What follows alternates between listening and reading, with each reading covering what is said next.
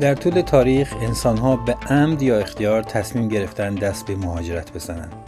اما فرد مهاجر چقدر با آداب و روش زندگی جامعه میزبان خو می‌گیرد؟ جامعه چه حقوقی برای فرد مهاجر تعریف می کند و یا فرد مهاجر چقدر پذیرای فرهنگ جامعه میزبان است؟ ادغام در جامعه چگونه است و چه راهکارها و کلیدهایی برای ورود به جامعه در اختیار فرد مهاجر قرار دارد؟ برنامه سوئد خانه من حاصل همکاری مشترک سوئدکست و رادیو پیام در گوتنبرگ است که موضوع ادغام و همپیوستگی را از زوایای مختلف بررسی می کند. در برنامه اول به موضوع حق انتخاب کردن و انتخاب شدن در سوئد پرداختیم و ضمن ارائه تاریخچه کوتاهی در این مورد به آخرین آمارهای منتشر شده در ارتباط با میزان مشارکت مردم در انتخابات اشاره کردیم. با ما باشید. سوئد خانه من. برنامه مشترک از رادیو پیام و سوئدکست. مباحثی مرتبط با زندگی مهاجرین در سوئد. با محوریت ادغام و پیوند با جامعه میزبان. هوای سرد و تاریک و توسی رنگش همیشه آزارم میده. فکر می‌کنم اینجا بی هویتم آزادی مهمترین چیزیه که دارم. بابا خیلی راسیستم. من خودم همیشه بدهکار می‌دونم. فکر می‌کنم اشتباه کرده اومدم. جامعه بهم حس امنیت میده. خیلی سرد و بیاتفن. همیشه فکرم پیش ایرانه. میسازمش. من باید زندگیمو اینجا بسازم. من میسازمش. من میسازمش. من میسازمش. من میسازمش. برنامه سوئد خانه من را هر چهارشنبه ساعت ده و چهل و پنج دقیقه از رادیو پیام بشنوید. سوئد خانه من. من حمید شجاع هستم از رادیو پیام گوتنبرگ. سلام می‌کنم. من هم بهزاد هستم از سوئدکست امروز در مورد حق رأی یا به عبارتی حق انتخاب در سوئد صحبت می‌کنیم. اگر با ما باشید یکی از اصلی ترین اصول دموکراسی سوئدی رو که حتما می‌دونید جز پیشرفته ترین ها در دنیا به حساب بیاد با هم مرور می‌کنیم. بسیار هم عالی. من فکر می‌کنم که ما خارجی تبارها حالا خصوصا ما ایرانی ها از کشورهایی میایم که موضوع انتخابات اصولا چه انتخاب شدن و چه انتخاب کردن برای ما اهمیت ویژه‌ای نداره. یعنی فکر می‌کنیم که تأثیری در تغییر حالا چه سیاسی چه اجتماعی با رأی دادنمون نتونستیم در روند سیاسی کشورمون تغییر درستی ایجاد بکنیم هیچ وقت. با همین پیشینه وقتی مهاجرت می‌کنیم میایم در کشورهای دموکراتیکی مثل سوئد زندگی می‌کنیم که مبناش بر اساس انتخابات هست. می‌بینیم که و باز با همون پیشینه فرهنگی نگاه می‌کنیم و باز هم توجهی به موضوع انتخابات نمی‌کنیم روی همین اصل من فکر کردم که در کنار بهزاد برنامه امروز رو به همین موضوع انتخاب شدن و انتخاب کردن در واقع برنامه ریزی کنیم و با شما صحبت کنیم. بله. حمید منم دقیقا باید موافقم. این برمیگرده به یکی از همون مشکلات فرهنگی که توی حالا جلسه پیشم با هم صحبت کردیم در رابطه با ادغام در جامعه که خب این محدودیت ذهنی که برای افراد وجود داره به خصوص ماها که از خاور میانه آمدیم و همیشه از زیر سیطره و سلطه نظام های دیکتاتوری به این قضیه نگاه کردیم واقعیتش اینه که وارد شدن توی یک نظام آزادی مثل سوئد که حق آزادی و انتخاب برای همه وجود داره و استفاده کردن از اون همیشه یه مقدار با مسئله و مشکل مواجهه که امروز من هم می‌خوام در به اتفاق تو با در رابطه با همین موضوع صحبت کنم. در خدمت شما هستیم. بله بفرمایید. آره این ببینی همون فرقی که بین نظام های آزاد و انتخابی مثل سوئد در مقابل نظام های غیر آزاد یا اگه یه مقدار جلوتر بریم دیکتاتوری وجود داره. تفاوت در سیستم انتخابه. توی اولی مثلا شما هر چهار سال می‌تونی طبق منافع عمومی جامعه و خودت و من رو این مسئله خود آدم خیلی تاثیر دارم یعنی تاکید دارم و فکر می‌کنم که تاثیر زیادی می‌تونه بذاره. می‌تونی تاثیر بذاری روی بودن یا نبودن یه حزب یه گروه و یا یه دولت. توی دومی مجبوری یه آری بگی وقتی یه آری میگی باید 43 سال تبعات اون آری گفتنت رو به دوش بکشی. هرچی هم فریاد بزنی یا هرچی هم اعتراض کنی خب متاسفانه هیچ گوشی به دکار نیست. همون وضعیتی که الان ما توی ایران به نوعی شاهد اون هستیم.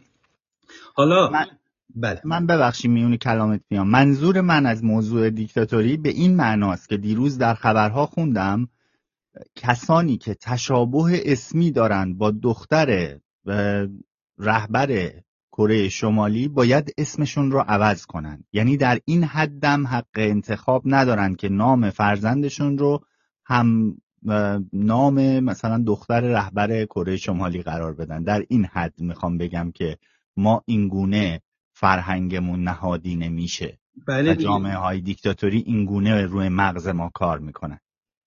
بله دیگه. ما دقیقا اگه بخوایم مثال های دیگه هم بیاریم قطعا تو کشور خودمون هم الان شاهد هستیم دیگه. تقریبا میشه گفتش که مردم روی هیچ امری و روی هیچ بخشی از زندگیشون حق انتخاب رو ندارن. حکومتی که حالا به اصطلاح یک زمانی به اشتباه بهش آری گفتن الان تمام جزئیات و عرصه های زندگی رو براشون تنگ کرده و تعیین تکلیف می‌کنه تو هر چیزی. دقیقا این یک نظام دیکتاتوری. حالا این تو سیستم زندگی روزمره یه جور معنی پیدا می‌کنه. وقتی خب یه مقدار میریم بالاتر توی نگاه می‌کنیم توی ارکان جامعه مثلا توی انتخاب نماینده توی انتخاب رئیس جمهور توی انتخاب شهردار توی انتخاب همه انتخابا می‌بینیم که اصلا یه شکل دیگه ای داره که هزار تا دالان تو در تو درست کردن که فقط بتونن خودشون به این ترتیب نظراتشون رو اعمال بکنن. و این در اصل همون مشکل اساسی انتخاب شدن و انتخاب کردن در یه جامعه دیکتاتوری و در یک جامعه آزادی که داریم راجع به اون صحبت می‌کنیم. حالا من فکر می‌کنم اگه در مورد حق انتخاب توی کشوری مثل سوئد صحبت کنیم ناچارن یه مقدار همید باید تاریخ رو هم ورق بزنیم. چون که اصلا این پروسه پروسه سفید و سیاه نیست. یعنی اینطور نبوده که یه روزه از سمت سیاه به سمت سفیدش تبدیل شده باشه. و تیف و حوادث و زمان زیادی توی این قسمت خاکستری این اتفاق افتاده که تا به این نقطه امروزی رسیده. بنابراین فکر می‌کنم که اگه موافق باشی لازمه که یه نگاه کوچیک تاریخی هم داشته باشیم. بله حتما. میشنویم. بله. ببینید اگه بخوایم در مورد تاریخ صحبت کنیم باید بگم که حق رأی برای سوئدی ها در گذشته اینطور که الان می‌بینیم خب طبیعتا نبوده. در گذشته ای نه چندان دور زنان قشر ضعیف مردم عادی و قشر فقیر توی جامعه هرگز این حق رو نداشتن و چالش بزرگی بوده تا اینکه به صورت امروزی که الان من و تو شاهد اون هستیم داریم می‌بینیم. دوره که فقط کسانی که مالیات های زیادی پرداخت می‌کردن خودشون رو محق می‌دیدن که حق رأی داشته باشن. طبیعیه که اینجا توی سوئد هم کسانی که قدرت مطلق رو در اختیار داشتند یک زمانی حاضر نبودند که این رو با کسی قسمت کنند اما مسئله اینجا اینطور به وجود اومد که از اوایل قرن 19 هم و بعد از یه جنگی با روسیه شاید تو و خیلی از دوستان شنونده بدونن که سوئد یک سوم خاک خودش رو به روسیه واگذار کرد. یعنی اون قسمتی که یعنی بیشتر این قسمتی که ما الان به اسم فنلاند میشناسیمش. زمانی که پارلمان تغییراتی رو در قوانین اساسی اعمال کرد و تلاش کرد قدرت مطلق تصمیم گیری رو از شخص شاه به نمایندگان پارلمان تغییر کنه. یعنی اساسش این بود که تصور می‌کردن که این جنگ و این از دست دادن یه بخشی از خاک نتیجه تصمیم گیری های غلط شاه وقت بوده. البته اون زمان هم اخشاری از جامعه که غالبا متمول بودن و مالک و دارای نفوذ مذهبی و می‌تونستن اینها در تصمیم گیری و مسائل این مشارکت کنن. ولی این کافی نبود. اونها به هیچ وجه بدنه جامعه رو نمایندگی نمی‌کردن. مثلا مثالی هست که میگن که یک زمیندار یا مالکی که برای مثال دیویست تا خوک داشته این دیویست تا حق رأی اضافه داشته. یعنی میشه گفتش که در از اون یا اینکه دیویست تا اسب داشته اونها می‌تونستن دیویست بار بیشتر رأی بدن. یعنی در از اون اسب ها و خوک ها بودن که می‌تونستن رأی بدن در یک جاهایی که نیاز به تصمیم, تصمیم گیری های این چرینی بود. اما سال 1866 تغییرات اساسی توی سیستم پارلمانی سوئد به وجود اومد. اما باز هم اینجور نبود که همه مردم در انتخابات نمایندگان اون یعنی نمایندگان پارلمان باز حق رأی داشته باشند و برای مثال شرط درآمد سالانه بیشتر از 800 کرون یکی از شرایط حق رأی بود. بر ترتیب این مجلس هم با اینکه می‌شد میشه گفت که یه قدمی به جلو بود ولی باز هم نظر آهاد جامعه رو تامین نمی‌کرد چون تعداد افرادی که این درآمد سالانه 800 کرون رو در سال داشتن این تعداد افراد خیلی کم بود. یعنی دقیقا میشه گفت طبق آماری که وجود داره این مجلس تنها 20 درصد از مردان بالغ سوئد و 6 درصد از کل جمعیت سوئد رو نمایندگی می‌کرد. جامعه در حال پیشرفت و بزرگ شدن بود و سیستم جدیدی برای اداره نیاز داشت و در در پایان قرن 18 هم, هم جنبش های مردمی و جنبش های کارگری و جنبش یه جنبشی مثل جنبش ضد نوشیدن مشروبات الکلی و در کل بیداری سوئد هم به نوعی آغاز شده بود که همه اینها در از پایه‌گذار تغییرات اساسی در سوئد بوده که در از پایه تشکیل احزاب و نمی‌دونم تشکلها در سوئد اون موقع به وجود اومده. یعنی زمانی که در سال 1889 حزب سوسیال دموکرات به وجود اومد که همزمان بود البته با رشد و قدرتگیری احزاب لیبرال در کنار خودش که دیگه احزاب داشتن توی کشور قدرت می‌گرفتن. پارلمان داشت توی کشور قدرت می‌گرفت و اون مهد دیگه یواش یواش داشتن قدرت شاهها و سلاطین سوئدی رو کمتر می‌کردن. اون زمان فردی به اسم یلمار برانتین که می‌دونی حتما ما یه مکانی هم توی گوتنبرگ در بکپلان به اسمش داریم که شاید خیلی از اونجا بعضی وقتا رد بشیم و اصلا ندونیم که این کی هست. اولین رهبر حزب سوسیال دموکرات بود که به همراه همکلاسی خودش کارل استاف رهبر حزب لیبرال. حق رأی برای عموم مردم رو مطرح کردند یعنی از سال 1889 و شروع به فعالیت برای کسب حق رأی برای همه کردن. فقط محافظ کاران راست مخال...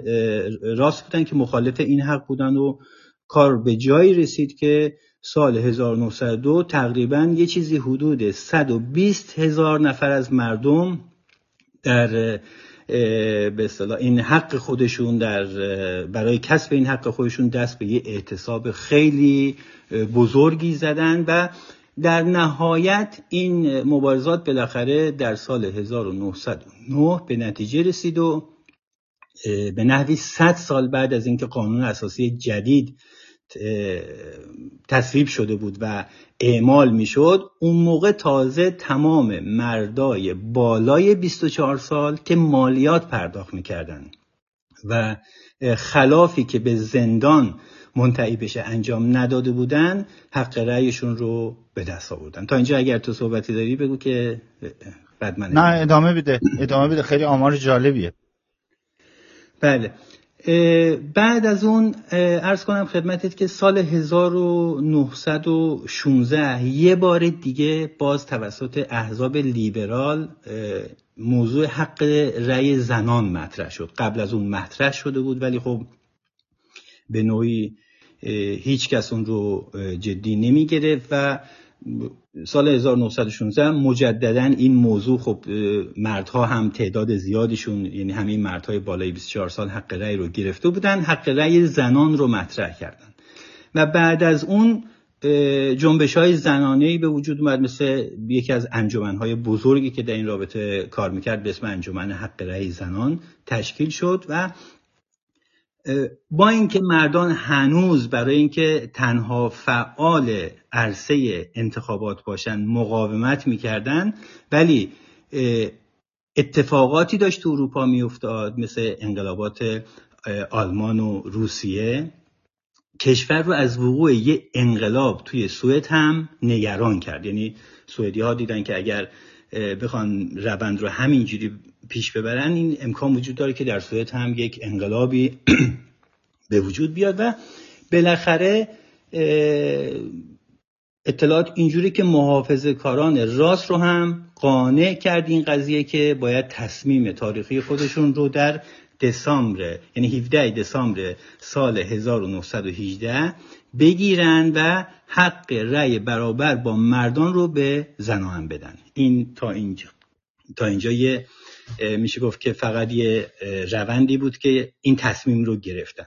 اما موضوع از این قرار شد که سال 1921 هم انتخابات پارلمانی برگزار شد. برای اولین بار با شرکت زنان و همون موقع بود که همین آقای یلمر برانتینگ اولین نخست وزیر منتخب زنان و مردان در سوئد شد. یعنی قبل از اون هر کسی که به هر شکلی انتخاب شده بود در اصل منتخب مردان هست که می‌بینیم. پس می‌بینیم که نهادینه شدن برابری و حق رأی راه نسبتا طولانی رو توی سوئد طی کرده همید اما یه واقعه چی میگن تاریخی و یه مثال دیگه هم در رابطه با اینکه حق انتخاب یا حق رأی چقدر توی سوئد نهادینه هست میشه بهش اشاره کرد که باز ریشه توی حق تصمیم و انتخاب در سوئد داره که مربوط میشه به تغییر قانون جانشینی سلطنت در سال 1975 زمانی که کارگوستاو 16 که پادشاه کنونی سوئد هم هست. هنوز صاحب فرزندی هم نشده بود. خب همین تو چیزی داری که اینجا اضافه کنی تا نه بگو راجب پادشاهمون هم صحبت بکن ببینیم که آقای پادشاه چه نظری داشته بعد جامعه چه تصمیمی گرفته. بله. خب حتما دوستان می‌دونن که طبق یه رسم قدیمی توی سلطنت و قانون جانشینی دختر پادشاه هم در صورتی که برادری نداشته باشه می‌تونه ولیت و جانشین تاج و تخت بشه. یعنی در از دخترها می‌تونن پادشاه بشن اما اگه فرزند پسری به دنیا بیاد همه چیز عوض میشه و جانشینی به پسر پادشاه می‌رسه. یه نظام جانشینی مردونه که خب همه جا مرسوم بوده توی همه تاریخ و در اروپا هم به همین شکل موضوع پیش می‌رفته. اما سال 1975 اون موقع احزاب برجوازی عقیدهشون این بوده که پادشاهی می‌تونه به فرزند بزرگتر یا دختر هم منتقل بشه. اونا اصل برابری مرد و زن رو یه دلیل خیلی محکمی برای این موضوع می‌دونستن. ضمن اینکه این هم فراموش نکنیم که سال 1975 اساسا سال جهانی زنه. سالی بود که توسط تمام کشورها به عنوان سال زن سال جهانی زنان مطرح شد. بنابراین این درخواست رو این احزاب به پارلمان می‌برن. اما سوسیال دموکرات ها مخالف این تغییر بودن. دلیل مخالفت اونها رو هم میشه در روح سوسیال دموکراسی جستجو کرد. چون که سوسیال دموکرات ها بیشتر دنبال یه شکل حکومت جمهوری بودن اساسا نه پادشاهی. و انتقال پادشاهی به فرزند دختر رو به خصوص مثلا اگه فرزند پسری هم نداشته باشه پادشاه اساسا مایه بقای بقا و طولانی, تر شدن نظام پادشاهی توی سوئد می‌دونستن و تمایلی هم واقعیتش به اون نداشتن. اما تصویب این تغییر کمی اون موقع بعید به نظر می رسید منتها مسئله اینجور شد که با تغییر نظر دو تا از نمایندگان عضو حزب سوسیال دموکرات که فعال خودشون فعال حقوق زنان بود. یعنی زن بودن و فعال حقوق زنان و خلاف خواسته حزب خودشون رأی مثبت به این طرح دادن تونستن این قضیه با 150 رأی آری در مقابل 148 رأی نه. توازن رو به نفع جنای مخالف به هم بزنن و اولین مصوبه این تغییر اون موقع به نتیجه برسه. یادمون باشه این زمانیه که شاه و ملکه که الان هم به عنوان شاه و ملکه سوئد هستن هنوز فرزندی ندارن. یعنی پرنسس ویکتوریا دختر پادشاه در از سال 1977 متولد میشه ولی هنوز قانونا وارث تاج و تخت نیست. چرا که بایستی این تغییر یک بار دیگه توی مجلس دوم به تصویب برسه. چون می‌دونی همین این تغییر یه تغییر قانون اساسیه و تغییر قانون اساسی توی سوئد باید توی دو تا مجلس که بینش یه انتخابات برگزار میشه حتما تصویب بشه. اینجوری نیست که یه مجلس تصویب کنه و تموم بشه. توی این اسنا و توی همین گیرودار کارل فیلیپ پسر و فرزند دوم شاه هم سیزده مای 1979 به دنیا میاد. همین مایل هستی که یه موسیقی کوتاهی پخش کنی؟ منم یه کوچولو یه ذره آب بخورم گلوم تازه چرا که نه حتما حتما حتما. یک ترانه بی کلام میشنویم یک دقیقه برمیگردیم در خدمت هستیم. بذار جوادی. ممنونم.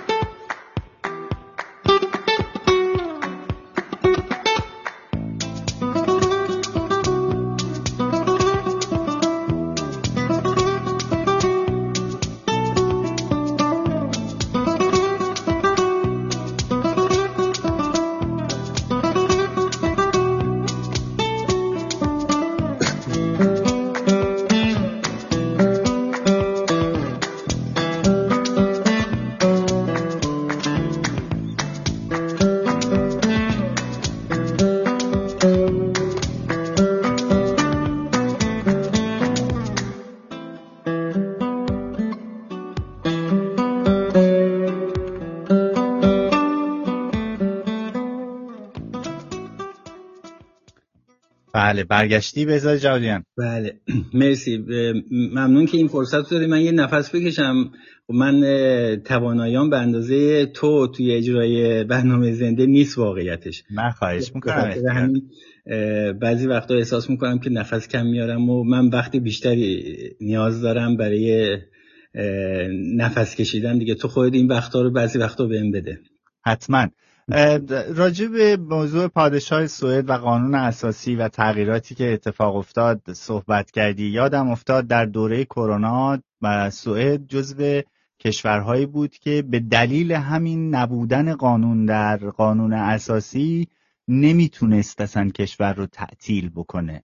و بارها و بارها مسئولین و مقامات سوئدی می‌گفتن ما اصلا همچین قانونی نداریم که بتونیم دولت رو اصلا کشور رو تعطیل بکنیم و برای اینی که از این مسیر بگذریم و بتونیم در حالت بحرانی مثلا کل کشور رو تعطیل بکنیم بایستی این مسیر و پروسه قانون اساسی تغییر بکنه و این قانون پدید بیاد که زمان بره و این امکان نداره. این امکان رو الان در حال حاضر نداریم که این کار رو انجام بدیم. رو همین حساب در واقع سوئد حالا شد یه جورایی الگوی جهانی در ارتباط با موضوع کرونا ولی اصلا قانونی نداشت برای کشور تعطیل کردن. بله. درست میگم؟ آره. ببین ریشه و دلیل اصلیش می‌دونی چی بود؟ به خاطر اینکه چرا یه سری قوانینی خب اگه خاطرت باشه توی دوران کرونا یک, دفعه با توجه به شرایط کرونا تصویب می‌شد و اجرایی می‌شد. مثلا بعضی چیزها رو تغییر می‌دادن. مثلا یه قانون خاص رو می آوردن مجلس تصویب می‌کرد. ولی اساس اون چیزی که می‌گفتن که خیلی از کارهایی که در کشورهای دیگه انجام میشه توی سوئد نمیشه انجام داد اون آزادی های فردی بود. یعنی پایه این مسئله مسئله آزادی های فردی بود. یعنی می‌گفتن که ما افراد رو نمی‌تونیم اجبار بکنیم به یک کاری. اگه خاطرت باشه خب خیلی از کشورها نوع سیستم برخوردشون با کرونا یک سیستم قهری بود. مثلا همه رو مجبور می‌کردن که در بله، خونه ها بمونن.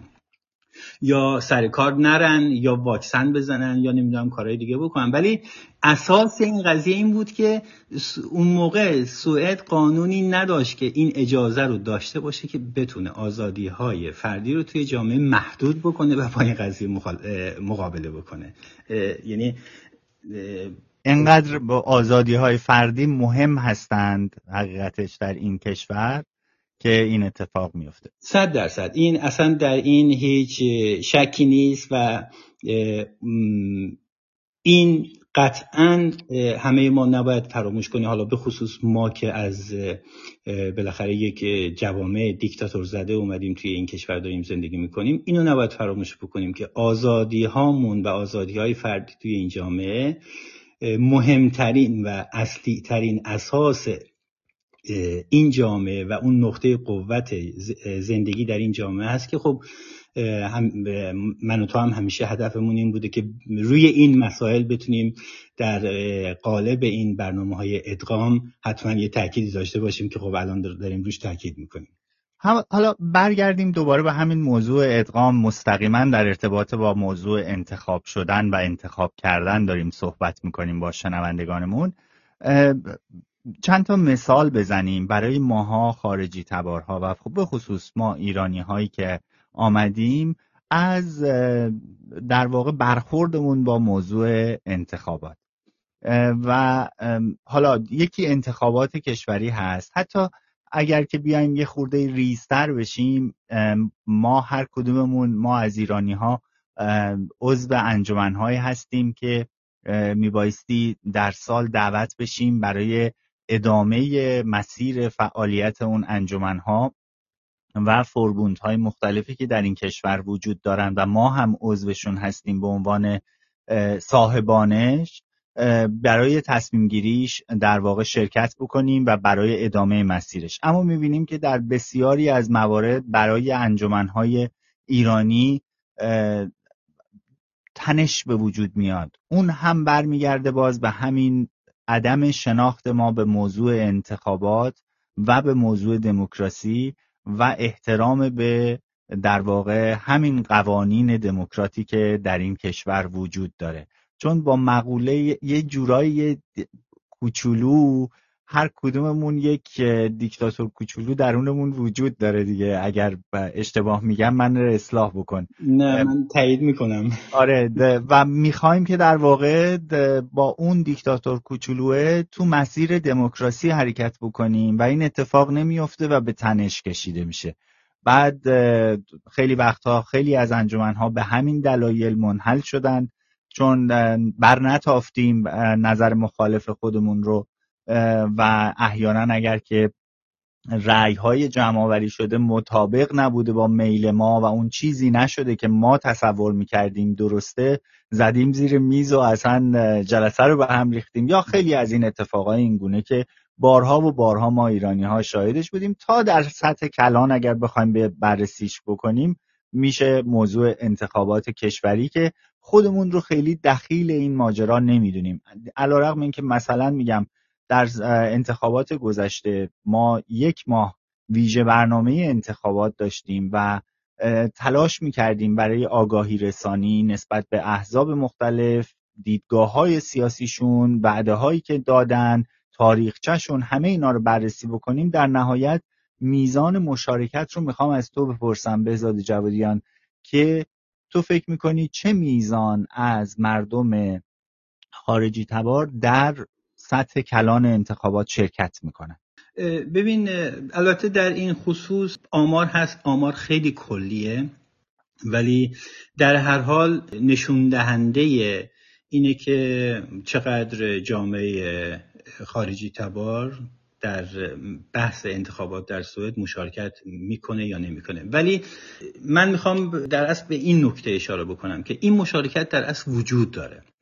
حالا می‌تونه بین بعضی از گروه ها این مشارکت خیلی زیاد باشه بین بعضی از گروه های این مشارکت کم باشه. اونطوری که اشاره کردی سوئد خب می‌دونی که سوئد کشور انجمن هاست اصلا یعنی من اینجا با همسایم یه, یه همسایه داریم که دوتایی با هم یه انجمنی داریم که انجمن این راه و مسیرمونه. اینو توی کمون ثبتش کردیم و بالاخره هر مشکلی و هر مسئله‌ای که به وجود میاد از این مسئله این خیابونی که جلوی خونمون رو هست از راه این انجمن پیگیری می‌کنیم و دنبال می‌کنیم و بالاخره یه شکل قانونی بهش میدیم. اما مسئله اینجاست اون پیشینه فرهنگی که خارجی تباران دارن مسلما اگه بخوایم مقایسه کنیم با سوئدی ها یعنی نحوه و میزان مشارکت سوئدی حالا من یه آماری دارم که در ادامه حتما بهش اشاره می‌کنم. می‌بینیم که چقدر نوع مشارکت توی انتخابات توی سوئد چقدر متفاوت است. قطعا یه تفاوت وجود داره. قطعا یه تو بخشی که ما هستیم یه اشکالاتی وجود داره. اصلا هیچ شکی تو این نیست. اصلا همه یه هدف ما هم اینه که بتونیم خودمون رو به این نقاط مثبتی که توی جامعه سوئد وجود داره نزدیک بکنیم. یکی از این نکات مثبت بحث مشارکت در فعالیت های اجتماعی مشارکت در امور سیاسی مشارکت در سیاستی که خیلی از ماها اصلا از اون واهمه داریم خیلی از ماها از اون میترسیم. اما اگه اجازه بدی من این تاریخچه رو تکمیل بکنم. بعد زود برمیگردیم به وضعیت امروز سوئد بله حتما. بله بله. آره. داشتم می‌گفتم که توی این اسنا کارل فیلیپ پسر و فرزند دوم شاه 13 مای سال 1979 به دنیا آمد. این تاریخ ها رو برای میگم به خاطر اینکه نگاه بکنیم که خب به صلاح بعضی وقتا تاریخ تاکید روی تاریخ ها می‌تونه روی اصل قضیه تاثیر خوبی بذاره. و طبق قانون قدیم چند ماهی هم ولیت سوئد به شمار می‌رفت دیگه اون موقع که به دنیا آمد. ولی این خواسته احزاب برجوازی در مجلس بعدی هم در همون سال یعنی سال 1979 تصویب شد و از اول ژانویه 1980 سال 1980 اجرایی شد. حالا دیگه ویکتوریا وارث تاج و تخت سلطنت و قانون جانشینی سلطنت در سوئد به این ترتیب تغییر کرد. خود به این تغییر البته باید بگم که همون موقع هم به مزاج کارگوستاو 16 هم یعنی پادشاه کنونی به هیچ عنوان خوش نیومد. اما به هر حال تغییراتی بود که تاکیدم روی اینه بر اساس قانون اساسی و خواست نمایندگان مردم انجام شده بود. و شاه و خانواده سلطنتی هم مجبور بودن که به اون تن بدن. این نارضایتی حتی همین یکی دو ماه پیش هم باز عنوان شده دوستانی که اخبار رو دنبال می‌کنن می‌دونن که ایشون اومدن باز ابراز نارضایتی کردن از تصویب این قانون و اینکه خب تمایل خانواده سلطنتی اینه که پسرشون ولیعهد باشه. و این یه تنشی هم خود به خود به وجود آورده. اما نکته اینجاست که توی سوئد شاه فراتر از قانون نیست. حکم حکومتی نداره و مصوبه پارلمان که بعد از سال 1975 دو بار به تصویب دو مجلس رسیده همچنان به قوت خودش باقیه. این یعنی حاکم بودن روح دموکراسی و خواست مردم در سرنوشت رئیس بعدی کشور. که البته من نمی‌دونم شاید تو شنیده باشید توی اپیزود دوم سویدکست به مسائل مربوط به قانون اساسی و اصل جانشینی در سلطنت به طور کامل پرداختم که دوستانی که اگر مایل بودن می‌تونن این اپیزود رو در تو قانون اساسی و اصل جانشینی در سلطنت اونجا گوش بدن. حالا حالا اینجا می‌خوام یه کمی هم وارد سوئد امروز بشم و به امروز یه نگاهی بندازیم. ببینیم اوضاع چطوره. سوئد در مقایسه با جمعیت خودش یکی از بزرگترین پارلمان های دنیا رو داره همید اگر بخوام فقط مقایسه کوچیکی داشته باشم مثلا با کشور آلمان به ازای هر 127 هزار نفر توی کشور آلمان یک نماینده توی پارلمان وجود داره. به ازای هر 127 هزار نفر یک نماینده. این رقم توی ایران برای هر 293 هزار نفر یک نماینده است توی مجلس. اما توی سوئد به ازای هر 28 هزار نفر یک نماینده توی پارلمان وجود داره. 349 نماینده که هر ساله قوانین جدید رو تصویب می‌کنن یا اینکه قوانین قدیمی رو اصلاح می‌کنن. این به این معنیه که تمام کسانی که در انتخابات شرکت می‌کنن در اینکه چه کسانی سکاندار سکان کشور رو سکان یعنی اداره کشور رو به دست بگیرن موثرن.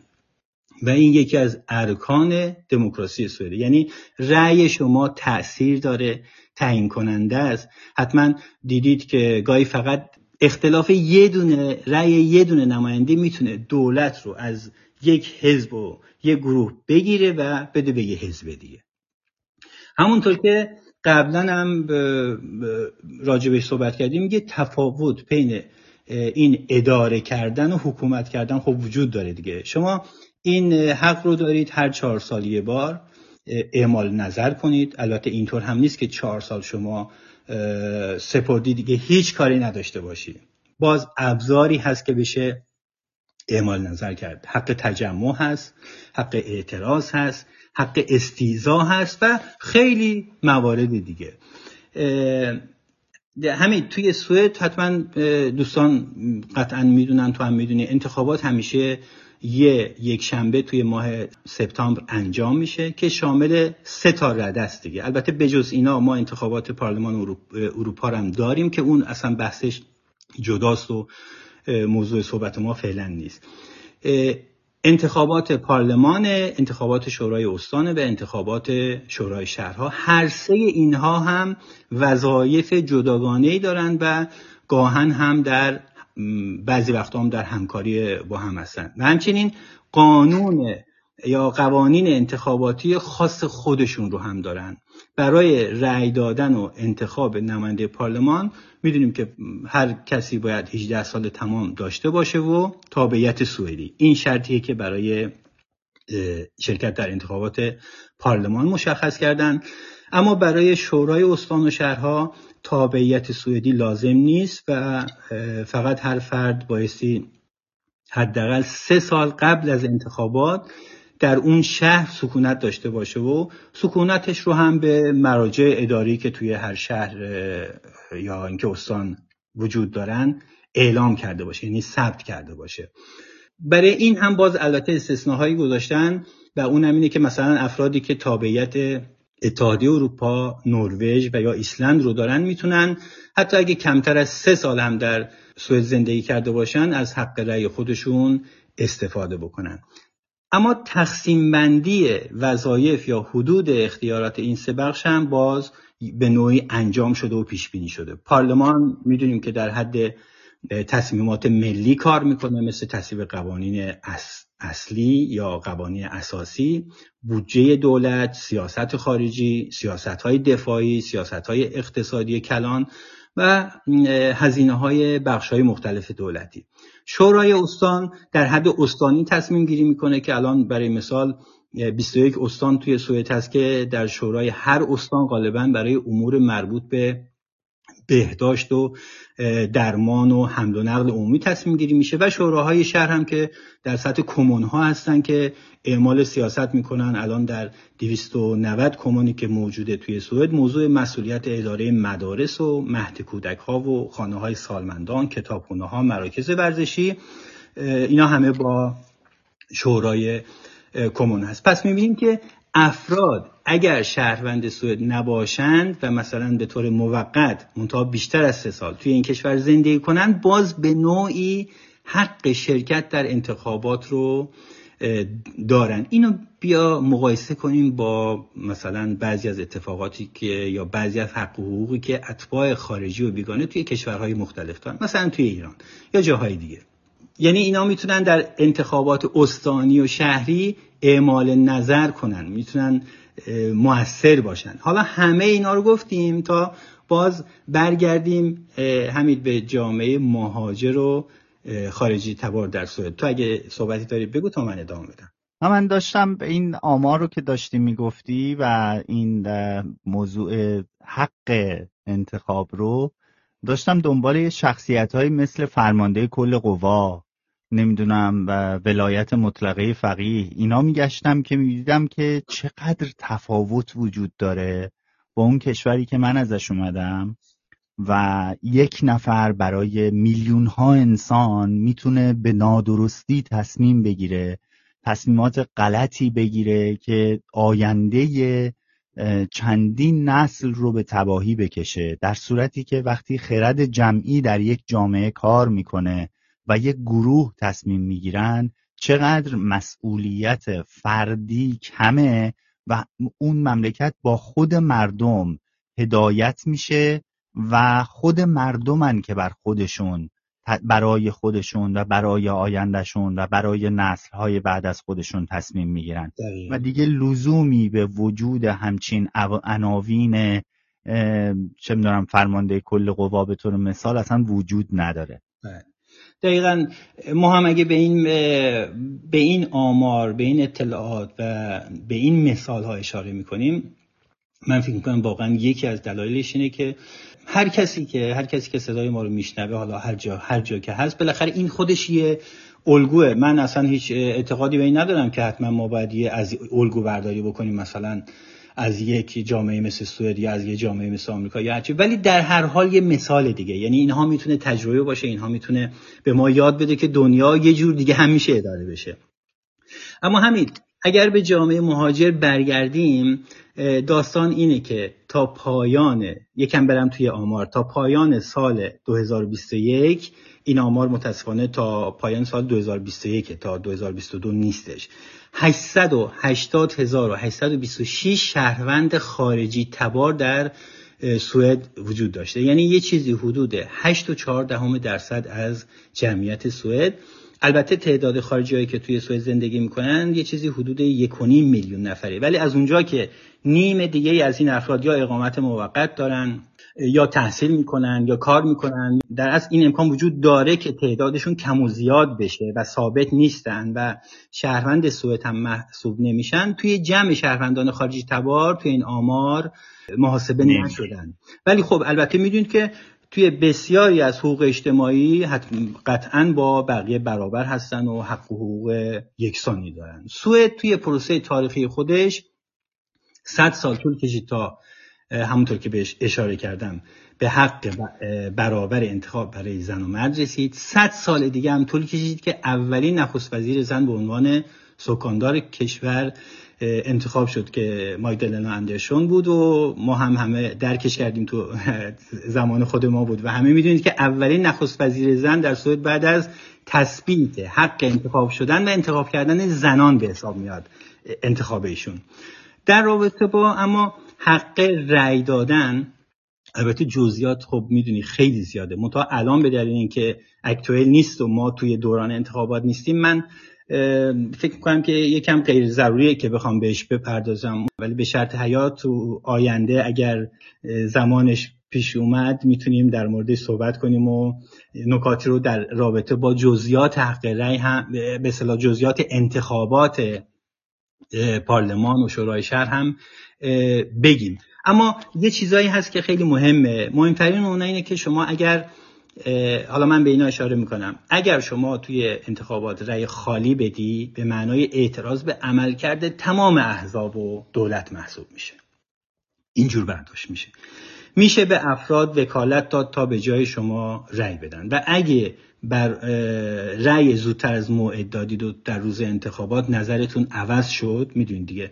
توی سوئد این امکان وجود داره که بری روز انتخابات اونجا رأی تو پس بگیری و یه رأی جدیدی رو توی صندوق بندازی.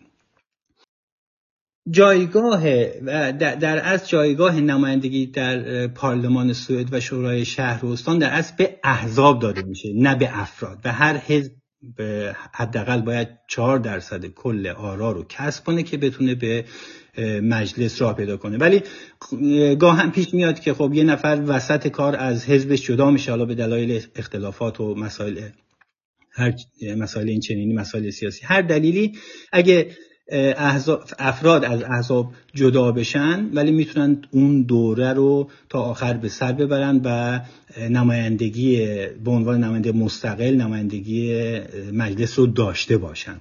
توی انتخابات سال 2022 7 میلیون و 772 هزار نفر. یه خوردم داره آخرش که من اونا رو گرد کردم فاکتور گرفتم نمیگم. حق رأی توی پارلمان داشتن. 8 میلیون و 147 هزار نفر توی شوراهای استان و 8 میلیون و 196 هزار نفر حق رأی در شوراهای شهر داشتن.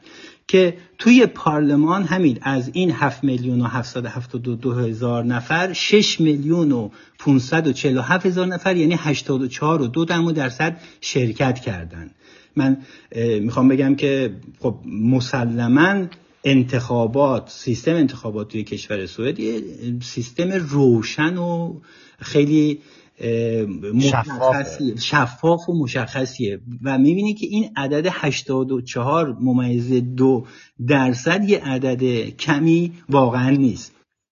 همین دموکرات های سوئد که ما الان به عنوان یک حزب راست افراطی و ضد مهاجر میشناسیمشون الان کل رأیی که دارن و به عنوان دومین حزب سوئد تبدیل شدن یک میلیون و سیصد و سی هزار رأی هست و حزب اول که سوسیال دموکرات ها هستن یک میلیون و نهصد و شست و چهار هزار و چهارصد و هفتاد و چهار تا رأی دارن که الان به عنوان حزب اول و مدرات ها هم که بعد از اینها قرار دارن با یک میلیون و 237428 رأی الان به این جایگاه رسیدن. تعداد خارجی تبارانی که حق رأی برای شورای کمون و استان داشتن. به این تاکید می‌کنم شورای کمون و استان چون این آمار در رابطه با پارلمان وجود نداره. چون وقتی که شما شهروند هستی دیگه به اصطلاح جز شهروند سوئدی و تابع سوئد حساب بشه یعنی اونجا جداسازی نیست. آمار تفکیک شده وجود نداره. اما توی شورای کمون و استان چون که افراد غیر سوئدی هم می‌تونن شرکت بکنن بنابراین مبنای این آمار اینه و تعداد این افراد 670 هزار نفر بوده که نسبت به انتخابات سال 2018 130 هزار نفر اضافه شده. پس تعداد خارجی تبارانی که حق رأی برای شورای کمون استان داشتن 670 هزار نفر. حالا اگه یه محاسبه داشته باشیم اونم بر اساس مدارک اداره آمار و فرض کنیم که تنها اگه حداقل دو سوم این عدد حالا نکته و تاکید من بیشتر اینجاست و اینجاست که می‌خوام بگم که چقدر بحث مشارکت و چقدر توجه کردن به این حقی که ما به عنوان جامعه خارجی تبار توی سوئد داریم و این حق رو به ما دادن و این رو در اختیار داریم اگر ازش استفاده بشه. چقدر این مهمه؟ اینه که اگر ما حداقل دو سوم یعنی 450 هزار نفر از واجدین شرایط شرکت توی انتخابات پارلمان خارجی تبار هستن. اگه اینجوری حساب کنیم من دو سوم اون عدد رو حساب کردم یعنی دو سوم 670 هزار نفر. مجموعاً پنج و هفت دهم درصد از آرا رو در اختیار داریم. که همه می‌دونیم که پنج و هفت دهم درصد آرا توی سوئد می‌تونه تمام معادلات سیاسی رو به هم بزنه. البته این در عمل اینجوری نمیشه در عمل اجرا نمیشه چون که این درصد بین احزاب مختلف تقسیم میشه و خب افراد سریقه های مختلفی دارن و فقط خواستم اشاره کنم که درصد رأی خارجی تبارها توی جامعه سوئد حتی در بدبینانه ترین شکل خودش یک و هفت درصد بالاتر از شرط کسب حداقل چهار درصد کل آرای حزب برای ورود به مجلس. و این این امکانیه که این امکان رو دموکراسی سوئد همید در اختیار ما قرار داده.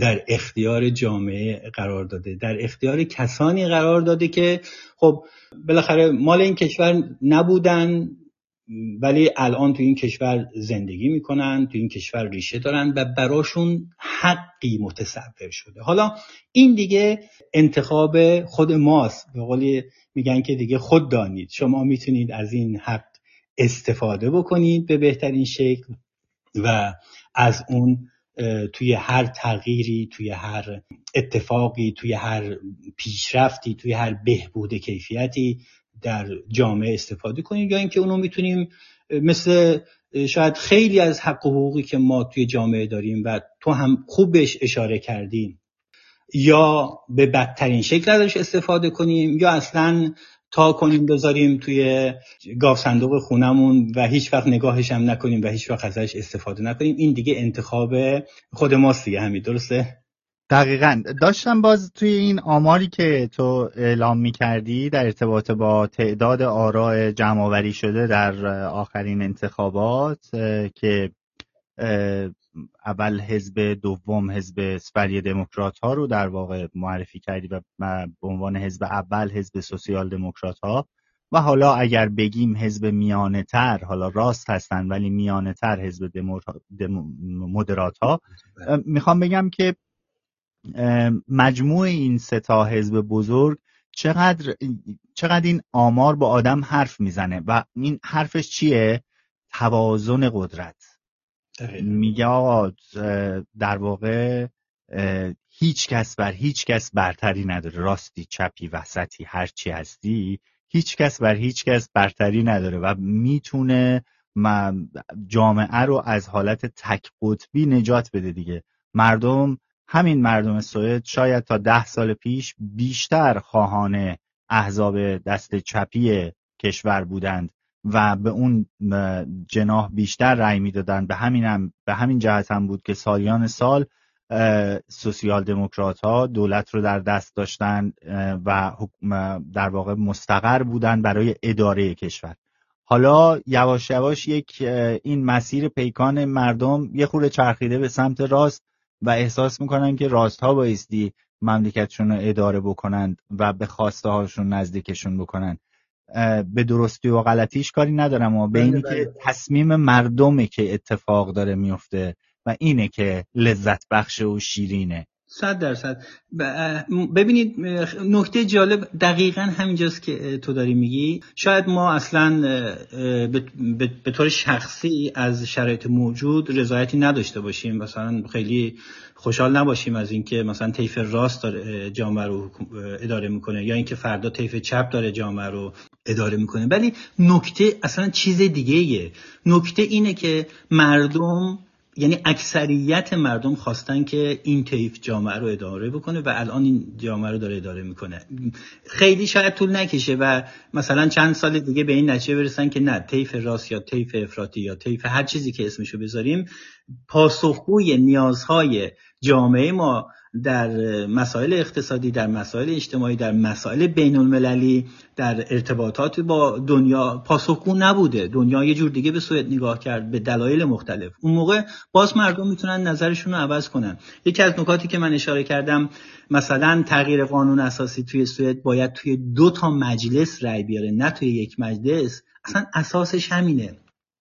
شما اگه رأی یا موضوعی که توی مجلس مطرح شده توی این مجلسی که الان هست مثلا در با تغییر قانون اساسی مورد نظرت یا طبق میلت نبود به هر دلیلی این اتفاق سیاسی افتاد توی مجلس و رأی آورد.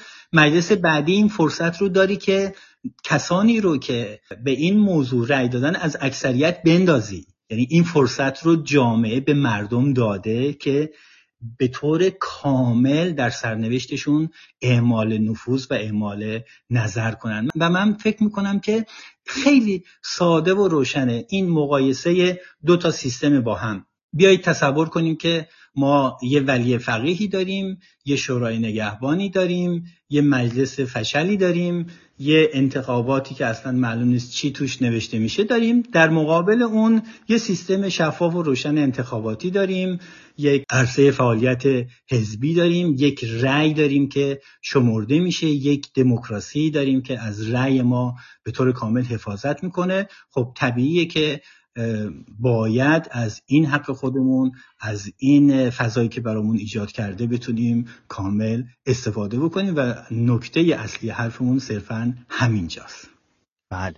خیلی ممنونم از تو بهزاد جوادیان. به خاطر برنامه پربار امروز من کلی چیز یاد گرفتم. امیدوارم شنوندگان هم گرچه که بسیاری هم این مسائلی که راجع به صحبت شد در رادیو رو بلدن و اصلا نیازی به نبود که براشون توضیح داده بشه ولی برای اون دسته ای که شاید نیاز داشتن که اطلاعات بیشتری به لحاظ آماری تاریخی نسبت به جامعه سوئد به دست بیارن پیدا کرده باشن و شما دوستان عزیز سوئدکست رو فراموش نکنید. سوئدکست یک پادکستی که در ارتباط با در واقع تاریخچه سوئد اتفاقاتی که در سوئد افتاده چه به روز چه در گذشته های دور و نزدیک و هر آنچه که بر این جامعه گذشته رو بررسی می‌کنه به صورت کامل و خیلی هم در واقع پادکست جامع و کاملی هست.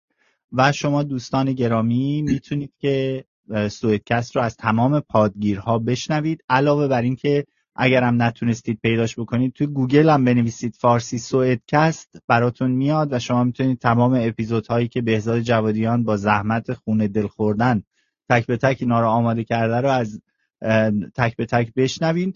در نهایت اگر پیداش نکردین توی خود وبسایت رادیو پیام تو هر صفحه ایش که برین سمت چپ یک ستونی داره که معرفی می‌کنه بعضی از دوستان و حامیان رو. و شما می‌تونید با کلیک کردن روی اون سوئدکستی که عکسش اونجا قرار داره به سوئدکست دسترسی پیدا بکنید از تمام در واقع پادگیرهای موجود و اپیزودهای سوئدکست رو گوش بدید. مرسی مهزاد جوادیان خیلی ممنونم. من هم از فرصتی که داشتم در کنار تو باشم و همینطور ممنون از صبر و تحملی که دوستان از شنونده داشتن برای شنیدن صحبت های ما. خواهش می‌کنم. روز تو بخیر باشه.